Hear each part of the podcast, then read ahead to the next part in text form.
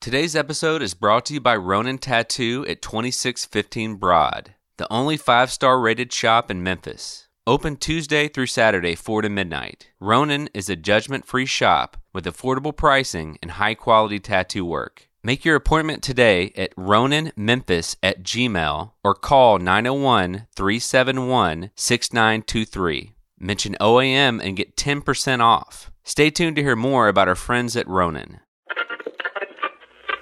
The OAMnetwork.com. Power to the podcast.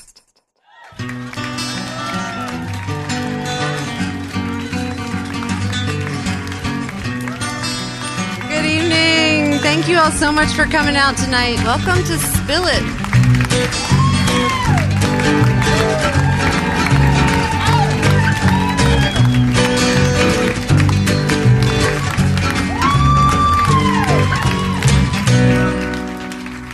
Spill It is true stories told in front of a live audience. Everyone has a story. Are you ready to spill it? Hey, everybody, and welcome to Spill It. In today's episode, you'll be hearing the winner and the runner up from our last Spill It Slam event, which was called Change of Atmospheres. Change of Atmosphere took place on March 22nd at B Side at Minglewood Hall. You'll be hearing stories from our runner up, Gary Blevins, and our winner, Barbara Hope.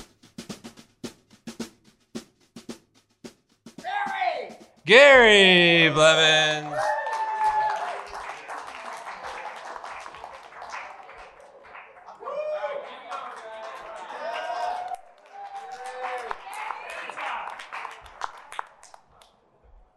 I like the red mood lighting. That's classy. So, uh, change of atmosphere. And so, to me, a change of atmosphere can be something as simple as the change of seasons, which today was a perfect example of it, a gorgeous day, and I'm sure we all enjoyed that. I hope we did anyway. But it can also be something a little bit more profound, where there's a shift in how you think about the, the world and, and your world. Now, I I'm, I'm, I think of myself as a cynic, right? I, I have a hard time believing in anything without evidence. And to that end, I try to share that with people, particularly children. Um, so, one of my favorite things to do is to tell children tall tales, right? Just like wildly tall tales. I tell them these stories until they strain such credulity that they stop believing me, okay? And there's a moment where you can see they go, oh, wait a minute. And there's a big shift in how they think. And for me, I, one, I think it's a lot of fun to just kind of have the fun with them. But it also puts a, a, a moment in their head where they have to realize that not everything an adult is going to tell them is going to be true. Right? And I think that's important. Now, some people think that makes me a jerk, but I'll leave, I'll leave, I'll leave that to you to decide. So, a couple of examples of this. Uh, I once tried to convince my niece that uh, rubber was harvested from rubber trees by monkeys in a factory. I almost had her believing. But my favorite, though, I, had an, I have another niece, and I convinced her for a long time that uh, reindeer could actually talk, and that Rudolph the Red-Nosed Reindeer wrote a novel. And when she stopped believing me is when I told her it was a horror novel. So that's when she that's when she gave me the the sideways kind of puppy dog, like what? Uh, so my son, when he was uh, six years old, uh, my wife and I and my son were in Columbus, Ohio, and uh, Columbus does a huge St. Patrick's Day parade. So we were up there for St. Patrick's Day parade. Columbus, Ohio Ohio's in the house. They do a huge uh, St. Patrick's Day parade, and so we went up there. And while we were there, I bought a um, a leprechaun hat. Right, it's like a green sequin hat, you know, it's classic St. Patrick's Day thing, and it's got sequins on it and it's shiny. And clearly, my son didn't see me buy this thing. I bought it off some cart, right? He clearly didn't see me buy it. So I, I put it on, and he says, Daddy, where'd you get the hat? And I immediately jump into a story, and I said, Well, when I was on my way up here, I stopped at a gas station, and there was a rainbow that ran behind the gas station. So I ran behind the gas station, and sure enough, there was the end of the rainbow with a pot of gold and a leprechaun. And, he, and his, his eyes got real big, and I said, yeah, I said, it was amazing. I said, I told the leprechaun, I said, hey, you know, I found your the end of the rainbow. Do I get the pot of gold? And he says, oh, no. And of course, did the whole Irish accent, the whole bit. No, you don't get nothing. You don't get my pot of gold. You get nothing. And I'm, and he's completely engrossed in this story. And so, and he said, no, you can't have the gold. And I said, well, well, what do I get? He says, oh, you get nothing. And he jumps up he kicks me in the nuts. I grab his hat and he disappears. right? So I tell him this story, and he laughs, and and I don't think anything else about it. We spend the rest of the day at the parade, and then we go to the Columbus Zoo, which is amazing, and I don't think anything about it. Seven years later, my son is 13. He's in the eighth grade and comes home from school, and I can see he's mad. He takes his book bag and he slams it down on the floor and he says, Dad, leprechauns are not real. and I lost it, right? I fell over laughing. So, so he he tells me that leprechauns aren't real, and I and I immediately remember the story that I told him so many years ago. And he says that he was talking to his friends at school, and somehow leprechauns came up, and and he said, "Oh no, leprechauns are real. My father saw one behind a gas station, and he kicked him in the nuts, and he stole his hat." so all of his buddies are looking at him like he's got 17 heads, right? Like, oh my god. So so I felt bad for him, right? Because like I thought he got the joke, right? Like when he was six, I thought he got the joke. But he clearly didn't get the joke. And I should say that like our house is fairly cynical. Like he never believed in Santa, he didn't believe in the Easter Bunny, Tooth Fairy, none of it, right? But he believed that leprechauns were real for a long damn time. So So I don't know if that makes me a jerk or not, but I'll, I'll let you decide. But the so now he's older. He's 22 years old. He's in the Navy. He's married. He's got a dog. And eventually he's going to uh, have kids and he'll have access to nieces and nephews that he can tell these kinds of stories to. And I'm looking forward to that time because I will back up every story he has to tell so that he can have the joy of having one of those kids come to him years later to, to yell at him that this thing was not true. And I, and I hope that I'm there when that happens. So thank you.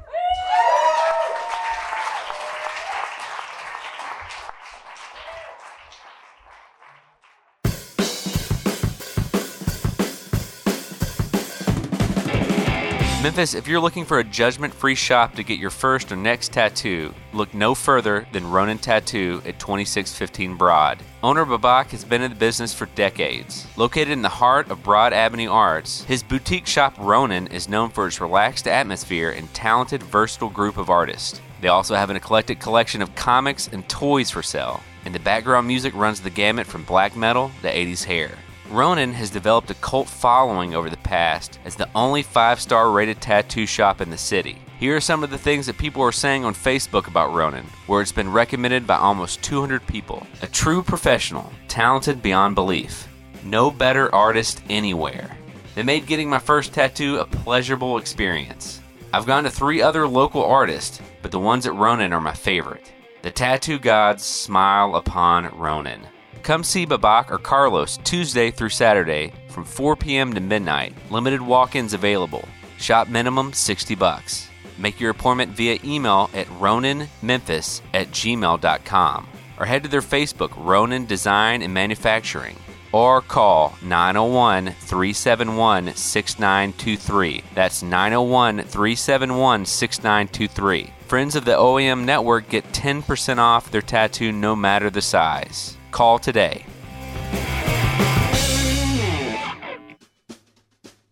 Have an idea for a podcast? Email info at theoamnetwork.com today and pitch your podcast. Who's next? Barb.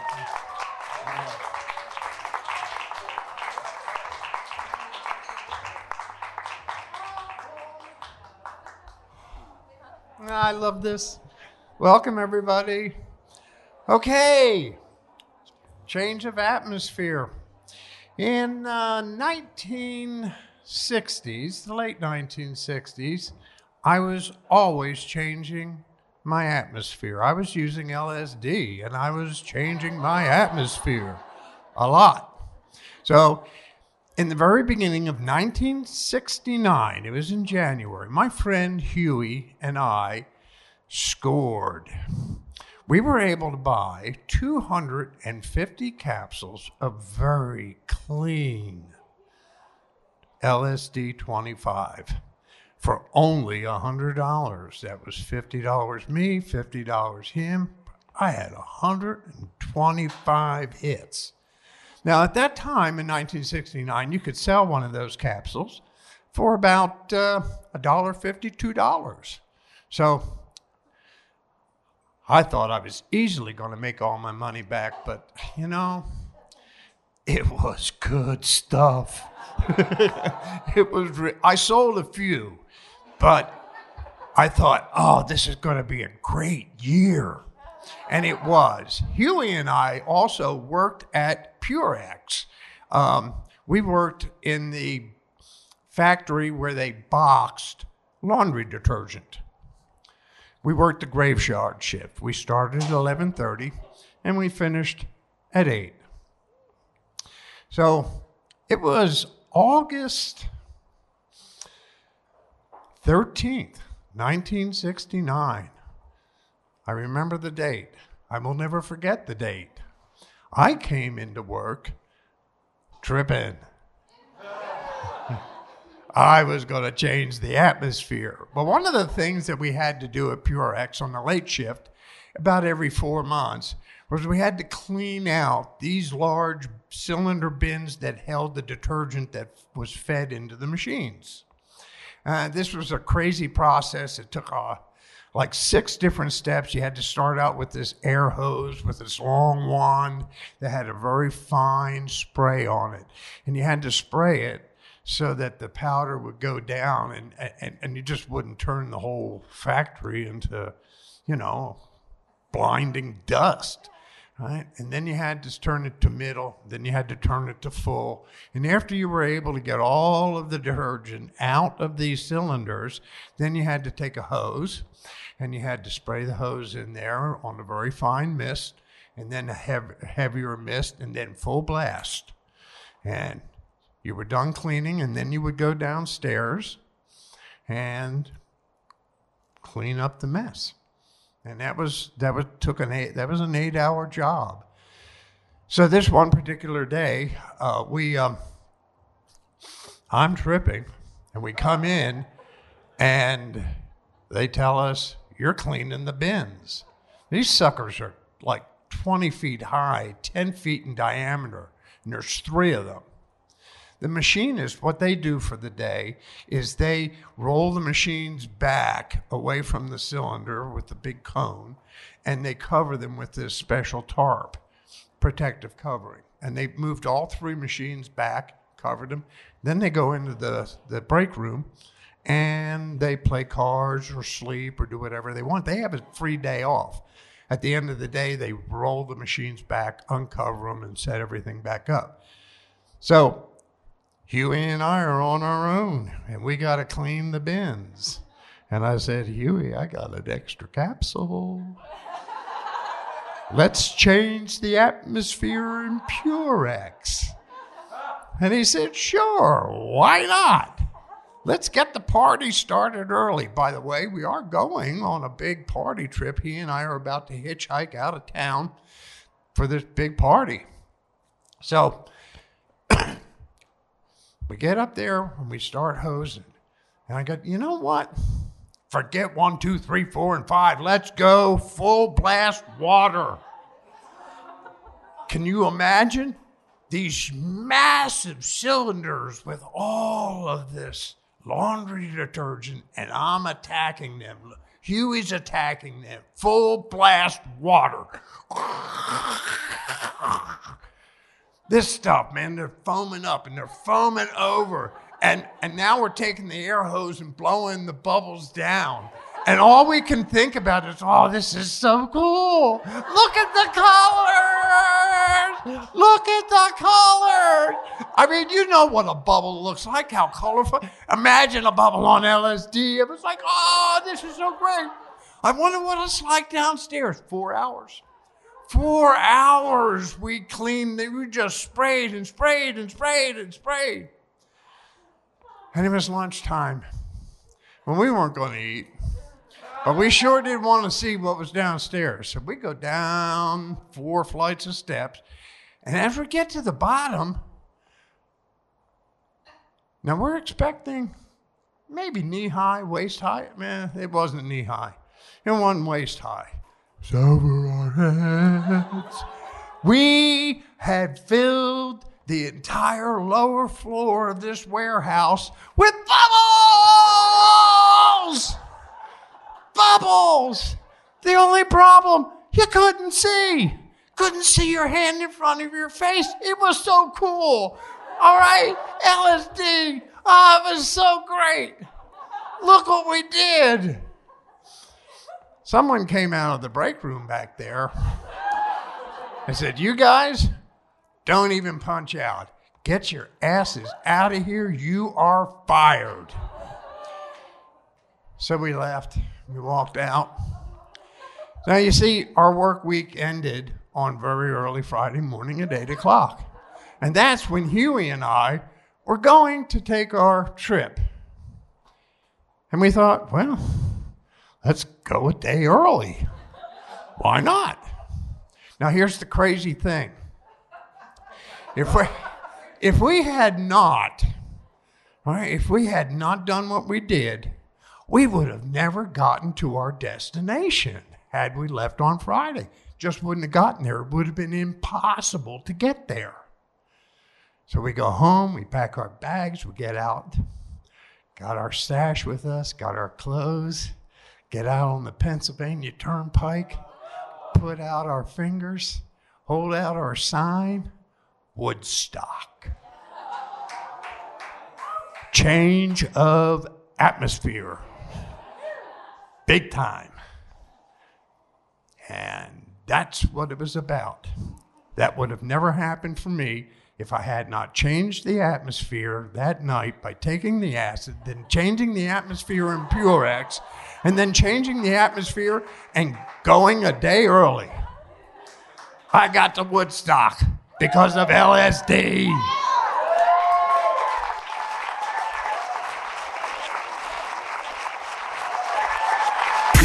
Spill It Podcast is a joint production between Spill It Memphis and the OAM Network.